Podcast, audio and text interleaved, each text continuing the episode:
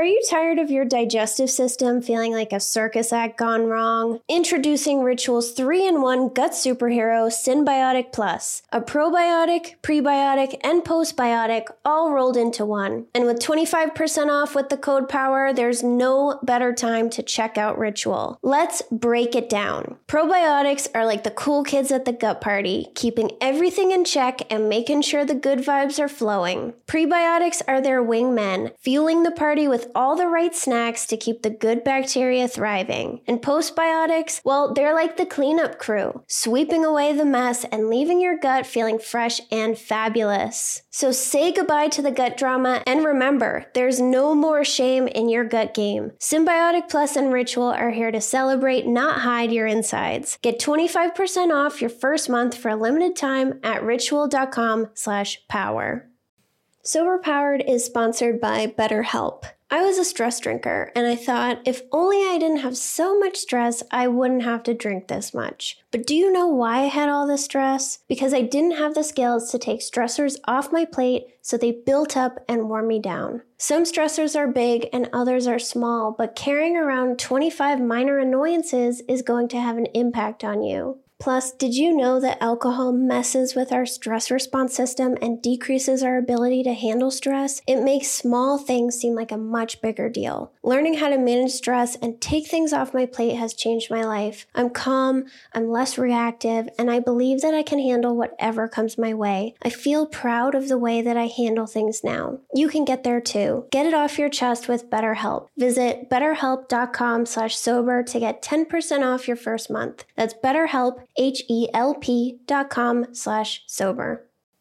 Tossing and turning all night like a salad, it's time to put those sleepless nights to bed for good. Enter Tanasi, my sleep saviors, and they have science to back up their sleep, anxiety, and pain relieving powers. Back in 2016, they invested a $2.5 million grant to Middle Tennessee State University to study the hemp plant. Turns out their special patent pending CBD CBDA formula is twice as effective as CBD alone and can be more effective than over the counter ibuprofen, acetaminophen, and aspirin. So if you're tired of tossing and turning like a rotisserie chicken, then Tanasi's got your back with their range of great products from tinctures to gummies to lotions. Tanasi is my go to when I can't sleep or I have way too much anxiety. I'm so glad that I discovered them. So go to tanasi.com and use the code POWER to get 25% off your order. That's tanasi.com, T A N A S I, to get 25% off your first order with the promo code POWER. One of the most empowering things that I've learned in my research is that not everyone experiences alcohol in the same way. When I got sober, I started talking to my husband more about his experience, and I started interacting with people in the sober community who shared my experience with alcohol. And over time, I realized how different my husband and I actually were with this. In this episode, I want to talk about five ways that we think differently than take it or leave it drinkers. And I'm going to use the word normal occasionally in the episode. And just as a reminder, I don't think that we're abnormal and bad. It just makes the most sense for me to describe it that way right now. I think it's really helpful to understand and appreciate how the take it or leave it drinker actually approaches alcohol because it allows us to see how different our experience is from theirs. So let's dig in.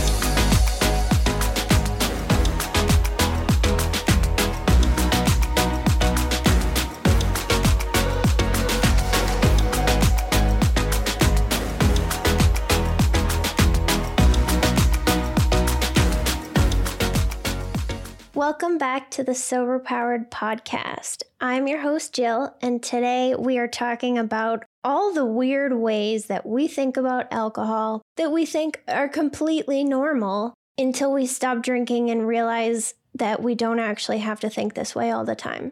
So, the first one will there be enough for me?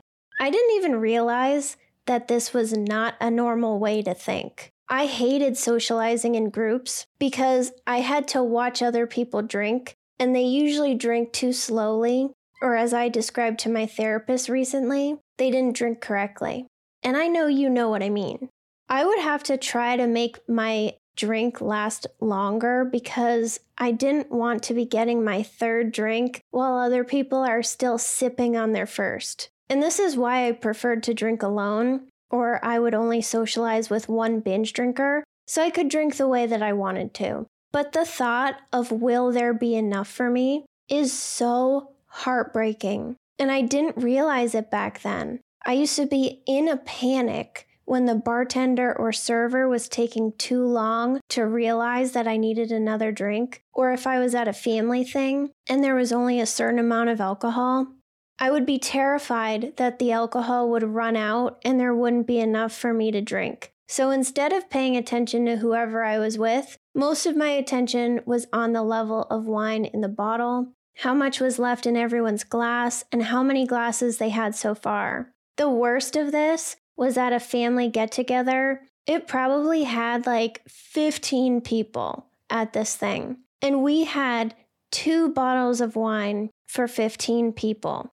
And I hope that you felt a little panic in your heart when I said that, because 15 people cannot share two bottles of wine. While my family, they are perfectly capable of sharing two bottles of wine between 15 people and having some wine left over. But the whole night, I was in a panic and obsessively monitoring how much everybody was drinking so that I could make sure there was enough for me. I knew what drink everyone was on, how quickly they were drinking, and what the level of wine left in the bottles was. That is not fun at all. If you have this panic too, and you keep rationalizing that your drinking isn't that bad, then just know that a take it or leave it drinker would never feel anxiety about whether or not there was enough alcohol for them. That's the definition of take it or leave it drinker. They can take it or they can leave it, and they don't care either way. They don't have to monitor how much alcohol everyone is consuming or how much is left in the bottle. And now that I don't drink, I can recognize this panic in other people. I hate seeing someone panicking that they can't get another drink or anxiously trying to get someone to notice them in a restaurant. We think that drinking is fun and it helps us socialize, but when 99% of your attention is focused on alcohol, you aren't really socializing, and that definitely is not any fun. Number two, I can't imagine never drinking again. Do you think this way with anything else? If you had to give up chocolate, pizza, or Netflix, you would definitely be sad. And it would be challenging, but you'd survive. With alcohol, the thought of never drinking again is unfathomable and feels like the most depressing thing in the entire world. I thought if I couldn't figure out how to moderate, then my life would be over. If you're struggling to try out sobriety because you can't imagine a life without alcohol, then that's a sign that you shouldn't ignore. I know it seems scary, but it's so much easier to have zero drinks than to try to control it with a bunch of rules. You feel afraid about life without drinking, but it might surprise you when you really try it out. I've never heard anyone say, I am so glad that I waited this long to get sober. Everyone always wishes that they did it sooner. And a big part of sobriety is proving that you don't need alcohol. Try to do things without it, like not drinking after work, getting through a big negative emotion without turning it off, and doing other things on the weekend. Over time, you'll see that everything is better without alcohol. But until you prove this to yourself by giving sobriety a chance, you will always carry around this fear.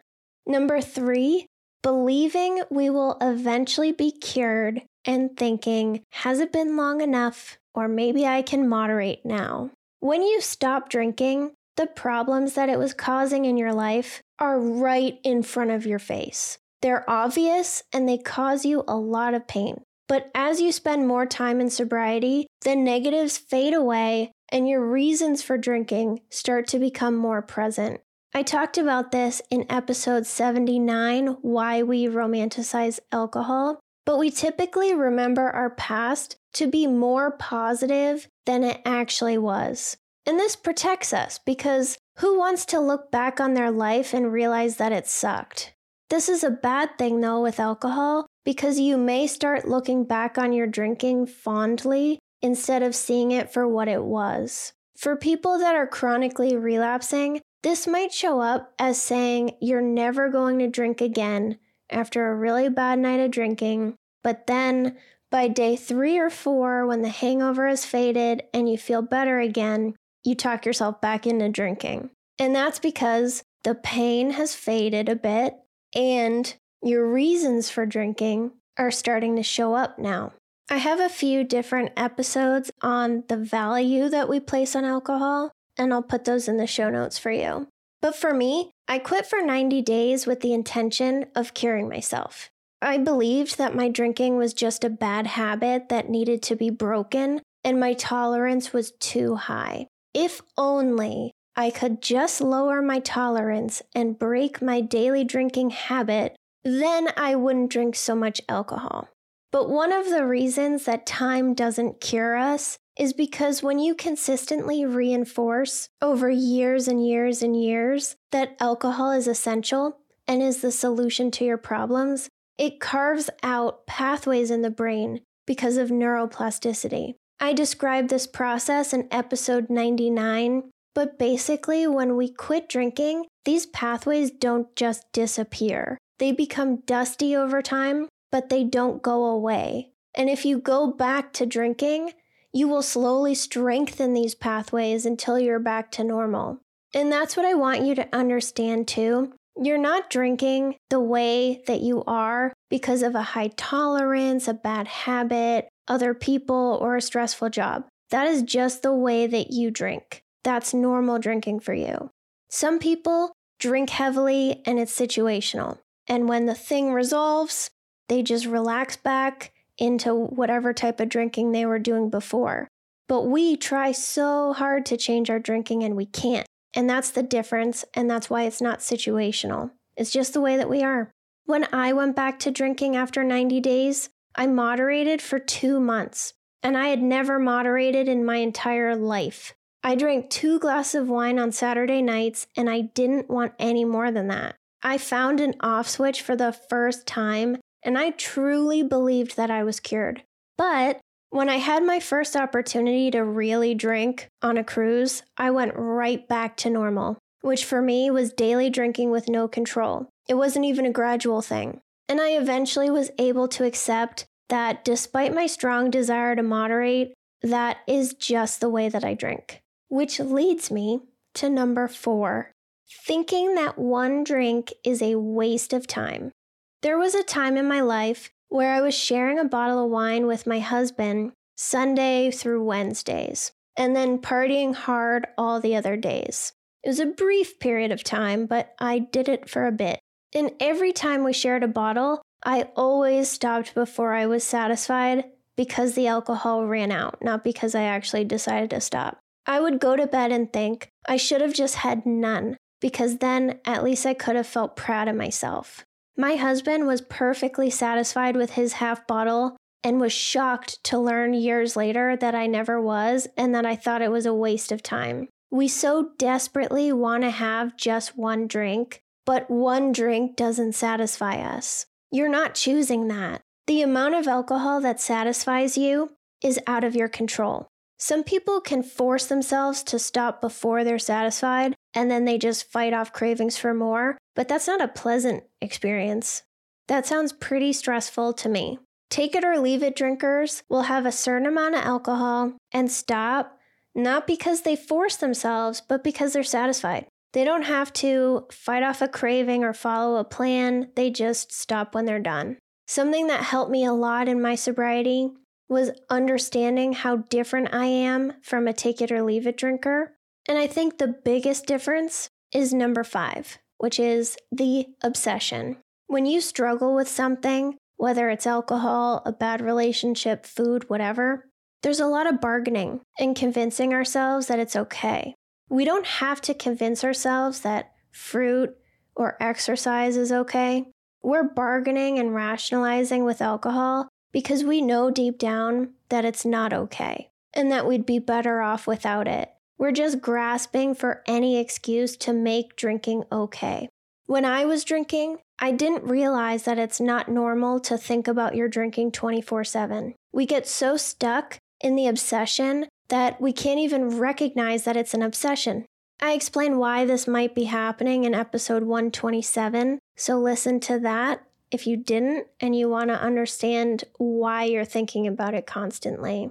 But the best part of sobriety for me, besides not hating myself anymore, is being free from the obsession. Some people can moderate, but they still think about it all the time and have cravings. It's not about the quantity. And if you're saying I only drink this much, or it's not like I drink every day or in the morning, none of that matters.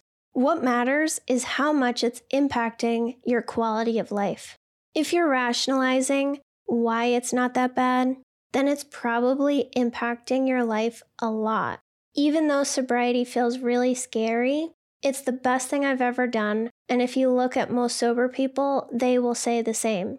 They'll say, I wish I did this sooner. So if you have that feeling in your heart that you know drinking is a problem for you, just give it a chance, get some support. You don't have to do this alone. And I will talk to you next week.